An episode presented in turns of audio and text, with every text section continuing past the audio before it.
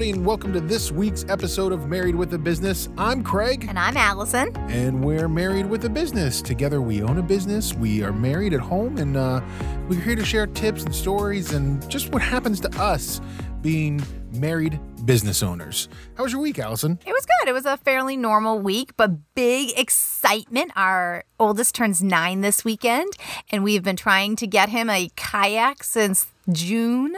We've ordered a few, and they keep getting. The orders keep getting canceled because they're out of stock. Everybody seems to be trying to get outdoor activity equipment this year. Can't get bikes, you can't get kayaks. Um, so after the last one got canceled, order got canceled, your mom ordered one directly from the manufacturer, and I ordered one from Amazon. And we were kind of we were going to get no kayaks, or we were going to get two. So um, it was a race to see whose kayak was coming first, and they were both delivered yesterday. It looks like they were delivered out of the same place at the same time, only my kayak cost $50 more. so But they came. We But they came. we got we got them to show up. So, So- it was nice. it was originally supposed to be for our older son's birthday present. So, you know, they both got a birthday present. We took them down to the lake to test them out today. Yeah, that's nice. That's fun. I'm Yeah. glad that they. Uh, I'm glad that they uh, have got kayaks. It's nice that you know we get to do those kind of outdoor activities with them this year. You just have to keep persevering. We just kept trying. We were the little the little orderers that could. definitely, definitely. So, Craig, I was thinking about this, and you know, in terms of some things that have happened at work and communication that we talk about at home a lot. Do you feel like how you say something is as important as what you say? Yeah, uh, definitely. I think actually, and sometimes it's probably more important how you say something than uh, than what you say. I'll give you an example.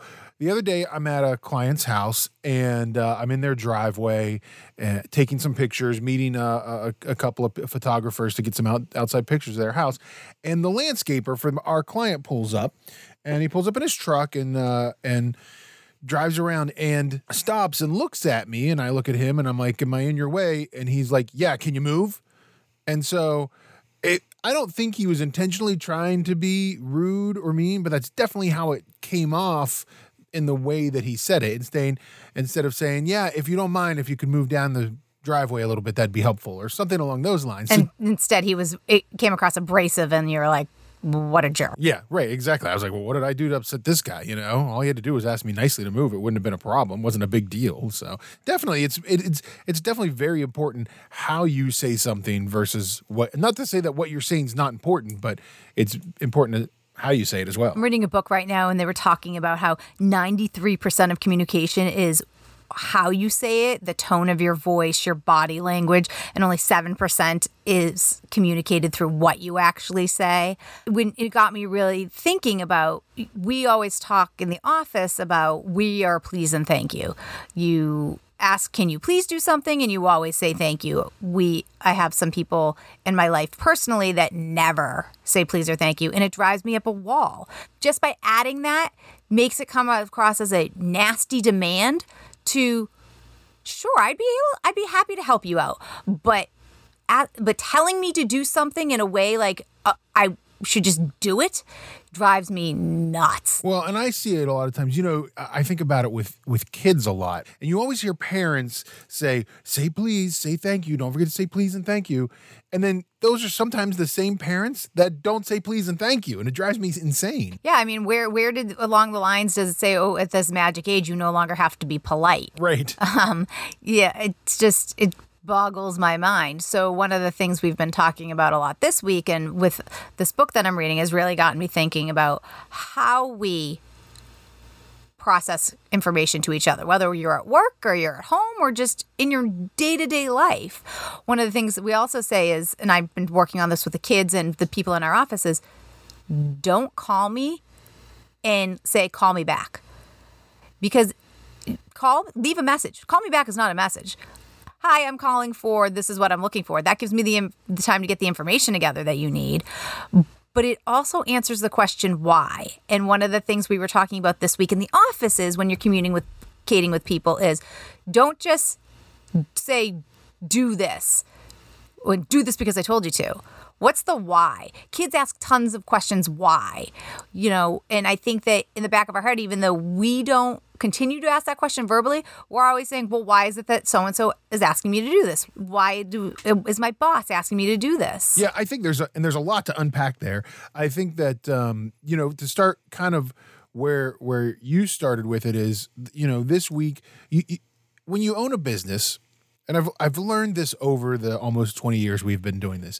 When you learn when you own a business, sometimes you have to help be the traffic cop, the police officer, the parent, however you want to phrase it. You have to help your employees communicate with each other. And we see it with our kids all the time. We're like, make sure you guys are telling, be, tell, use your words, you know? Um, and so we had this week in the office, we had a little bit of a communication breakdown between a couple of employees. And instead of at that getting sussed out, it got to a point where kind of exploded and we had to have conversations with employees and make plans of action to better ourselves. And I looked we looked at that situation as we got done with it and we said, you need to be more clear to one of our employees. You need to be more clear in what you're trying to communicate. And that's where sort of it stemmed from was I think that when, especially when you're a management level person and you're asking a non management level person to do something, you need to be clear as to what the goal is of what you're asking them to do. And that was part of where our, what our communication breakdown was with this week with our our employee. So I think that's the first step is being able to talk and let a person know what the goal is of what you're trying to communicate. Right. Nothing is a big secret. So if we're communicating together, then we can work together and we can, if we know what the end goal is, we can work backwards from why we're looking to do it something a certain way. And that's as simple as saying, hey, can you go over there and pick up that bottle of soda and bring it back to me because I'm thirsty?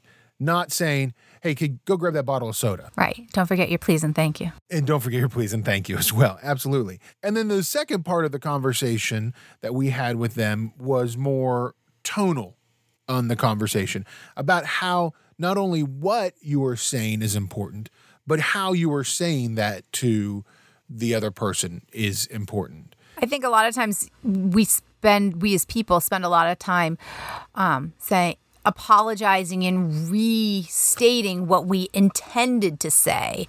A lot of, I never meant to hurt his feelings. I never meant to come across that way.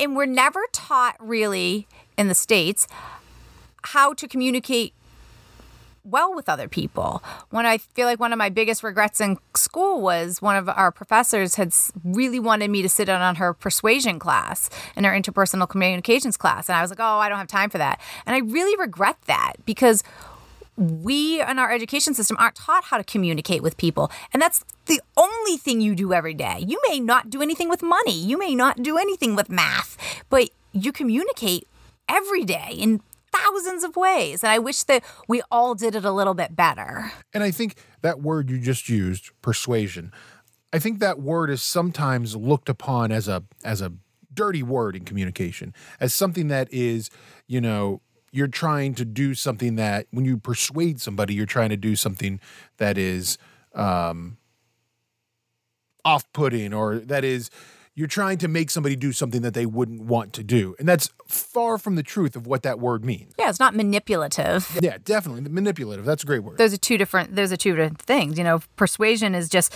to try and influence and shift someone's way of thinking. It doesn't mean that you're trying to manipulate them and lie to them to do something. I have a degree in communication studies uh, for my bachelor's degree. Um, and it was it's real interesting to have gone through that and see the things that I've learned about being able to communicate with people and talking with people and how many people haven't gained those skills and didn't gain those skills. And you and I have always said that like everybody who goes to college should have to take a COM 101 class or a basics of communication class. Well, and I know that where we went to school, everyone had to take intro to communications. And I feel like I'm still pulling from those lessons. And I wish that we had had to have had more of those because whether you're a business major or a math major or a theater major, you need those skills and there should be more requirements and not less because we'd probably have a lot better society. And no matter what you do as a business owner, no matter if you own a construction company or a brewery or a company that makes fishing lines, you know, you, all of it is about communication, how you communicate with your employees, how you communicate with your vendors, how you communicate with your clients, and to better understand clear and concise ways to do that and to better understand things like tone to things like content and persuasion is super important and i'm sure that we'll talk more in more episodes in the future about communication it's it's and and on top of not only in the business world, Allison, but also in a marriage, communication is important. Yeah, Brene Brown and Dave Ramsey both always like to say to be unclear is to be unkind. Um, so when we're working with our spouse or our partner, how are ways that you feel like we work to try and be as clear as possible with each other? Well, I think that you and I came into this relationship having previously worked in a in a work setting with each other and we've always been people who want to be very clear about what we're communicating. So I think that was very advantageous for us when we got together in a relationship personally because we were able to communicate to each other clearly. But with that said, and we just talked about it not even a few hours ago, there were parts of our relationship where we didn't communicate clearly and we didn't set expectations clearly. And it left both of us in a confusing place very early on in our relationship, both of us in a, in a confusing place. I mean, when you said, I love you, and I didn't hear you, so I said, What? And you said nothing. well, that that is that is one. When you moved back to the New England area, and I was still in uh, the Mid Atlantic area, and we made no plans and didn't communicate what we thought we wanted to, how close we wanted to be to each other, is another one. Yeah. So when we got together, I was a senior in college and you had already graduated. And so I knew I was moving back to the Boston area. We had said, well, we'll date for now. I'm leaving. Well, so we never had a plan, and graduation came, and we never talked about what our plan was. It was super awkward. It was super awkward. So my parents were like, "So who's this guy? You're not dating him, but you are dating him." And I left, and we didn't have a plan. When I got to the hotel that night on the way home, we talked, and we said, "Oh, that's when we had that discussion." And we, we never should have been on the phone. Yes, it should have never been on the phone, and we were we. It, it forced our hand. We had to have that discussion at that point because we were too afraid, both of us were too afraid to confront the other person with that discussion in the interim before then. But so that's an example of why you need to have that you know that discussion you need to have those important conversations um, with each other and not be afraid of them so it's it's interesting how communication as a whole, persuasion, everything from tone to content is is important in all aspects of your life. When there's something that's bothering you or something that needs to be addressed, why do we wait till why do people wait until it blows up? And there's an emotional explosion. Um, I mean, I think one is, and the, the probably the biggest thing is people don't like conflict, and they don't like going into situations that they are unsure of or don't know the outcome of. So it's it's basically stems from that. What do you think the best way to avoid that is? Well, I like our conversation we had this week with uh, our employee, which is nip it in the bud. Get to the problem early. When it starts to be a problem, get to the have that conversation early on and don't wait until it builds up and it builds up and it builds up and now it's a mountain instead of a little molehill. Right. So one of the things that happened today and I think that you and I have had this both with each other in our personal relationship, but I was also very aware of it while we were talking this week is um sometimes you need to let the person vent and not escalate it. Um tell I several times wanted to say, calm down, it's fine. But using words like that can escalate somebody who's already emotionally volatile. When we chose just to kind of let him say his piece, listen, be there, um, and let him kind of tire himself out. Right. And getting getting all of his emotions out that he had let build up for so long. And I think that sometimes you need to do that with your spouse too and not get not get defensive not get angry but let them emotionally let out what's been bothering them till they get to a place where you everyone can talk rationally about what the next steps should be. Well, and I think a lot of people forget that when it's at its peak, when somebody is emotionally exploding, be it in a marriage or be it in a work environment or whatever it might be, that is the time where it's when people say it's not personal, it's not personal. That is the time where they've just let it boil so much that they just have to explode and just vomit all of those words out to get them off of their chest. And I think that when people stop and think rationally and and it's not necessarily putting a filter back on it, but putting rational rationalizing what they're saying and starting to hear the other person is when it starts to balance itself out and the real conversation can happen. And it does you no good as an employer or as a spouse to fight back in that moment and push back and say, no, it's this way, or you need to calm down, or whatever it might be. It, it does you no good to, to push back in that moment. Let that person say their piece, let it all sit for a second, first thing i'm not you you you were very good about this sometimes better than me.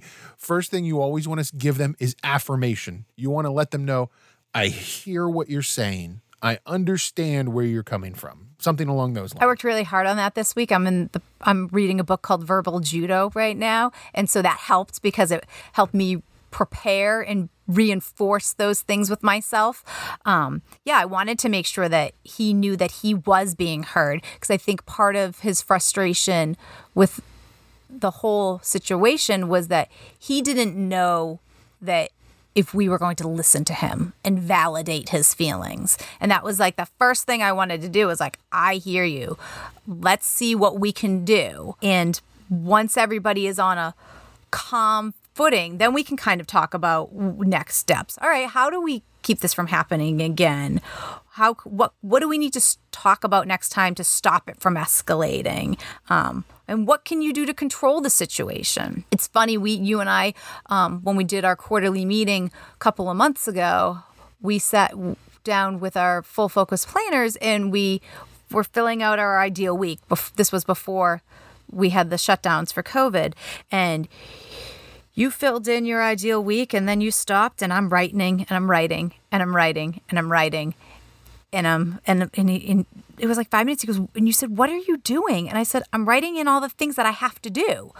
And so I turned my book around. You turned your book around, and you had estimate from home on on Wednesdays, and I had for my morning things, my like get the kids up, get them dressed, get breakfast made, and I had never expressed to you how aggravated I get in the morning. When you get up, take care of yourself, get coffee, and sit down. Well, I'm running around. And I think that putting it out on paper helped you see all of the things that I was doing that you could and should be helping with to alleviate my stress starting in the morning. Well, and I think that's sometimes the the other part of this, and maybe more so in a relationship, but also in a work a work setting, is that people get into routines and they get into the same thing every single day and it upsets them that the other person is making that the other person's not making dinner and you're making dinner every night or the other person's never helps with the laundry and you're doing the laundry all the time.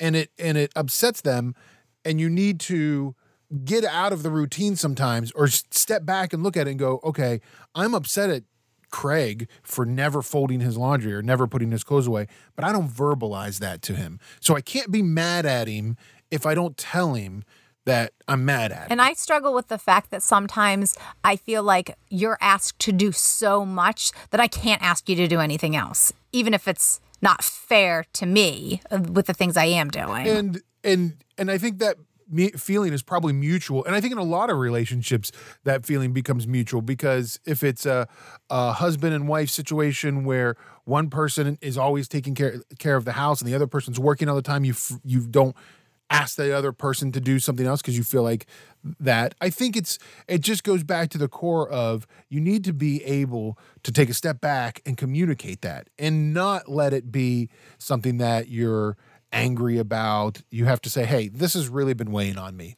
and then let it let it out. So if you're someone who is thinking about how they're communicating with other people and how they are perceived by other people, and you want to make sure that you're doing a good job communicating. What do you think the next step is after listening to today's show? So I do a lot of sales. I do. I'm in. I'm in. I'm an in-home salesperson. So I'm in a lot of people's homes, and very early on when I got into doing in-home sales, and I wanted to make sure that I was presenting myself and saying the right things. I recorded my sales calls. I turned my phone on and hit record, or I had a little recorder that I kept in my pocket. And then I went back and listened to them. And I always went back and listened to see what was I saying? Why did I say that there? Next time I should say this differently. And so for me, as an in home salesperson, when I'm trying to communicate to my clients a message about our business, I it, it has become over the past you know 15 years very not very scripted but there are parts of it that are scripted that i know that this is what i'm going to say. This is how i need to communicate. So that's one way that i've in the past done it is i've definitely taken that time to listen back to myself. The other thing is before you have that conversation with somebody before you go on that sales call in somebody's house or have that conversation with your wife about something that's bothering you or have that conversation with your employer or employee about something make notes write down notes. Take a few minutes, get a scratch piece of paper, and put your thoughts down because when you get into the moment, you're going to forget something. And so it's good to have notes written down. Yeah, that's what I did this week when I was kind of going through the verbal judo book in preparation for our sit down. I kind of made notes of like, okay, don't say calm down, reiterate the why, explain, you know, if you can do X, we can do Y. If we can get this done, then we'll be able to do something else so that I had those kind of triggers to remind myself as we're going through good ways to communicate so that we're being clear. I think something else to also remember, especially if it's in a crucial conversation or a or you know where it's a something like we had to deal with this week where somebody's tension where tensions were really high, is to always remember what I like to call the good bad good sandwich. Start off with something good, then you say, here's what you need to work on. Like you're great at doing X, Y, and Z this is the part of your communication you need to work on. I know you can do it. And that's that good, bad, good sandwich. Yeah. And I also came prepared with some resources that, okay, if you can do this, I'll get you some resources to help support you. So, what, Allison, can people do also from this point? What other resources might they have to help them better work at communication? Well, I definitely think if anybody is interested, they should check out the book Verbal Judo by George Thompson. Um, there's some videos on on YouTube as well. They're a little older, but they kind of give you the gist of the book. I'm really enjoying it. I've got a little bit left to it. Um, the book Crucial Conversations is always good. It's got some good strategies and takeaways, and practice the why.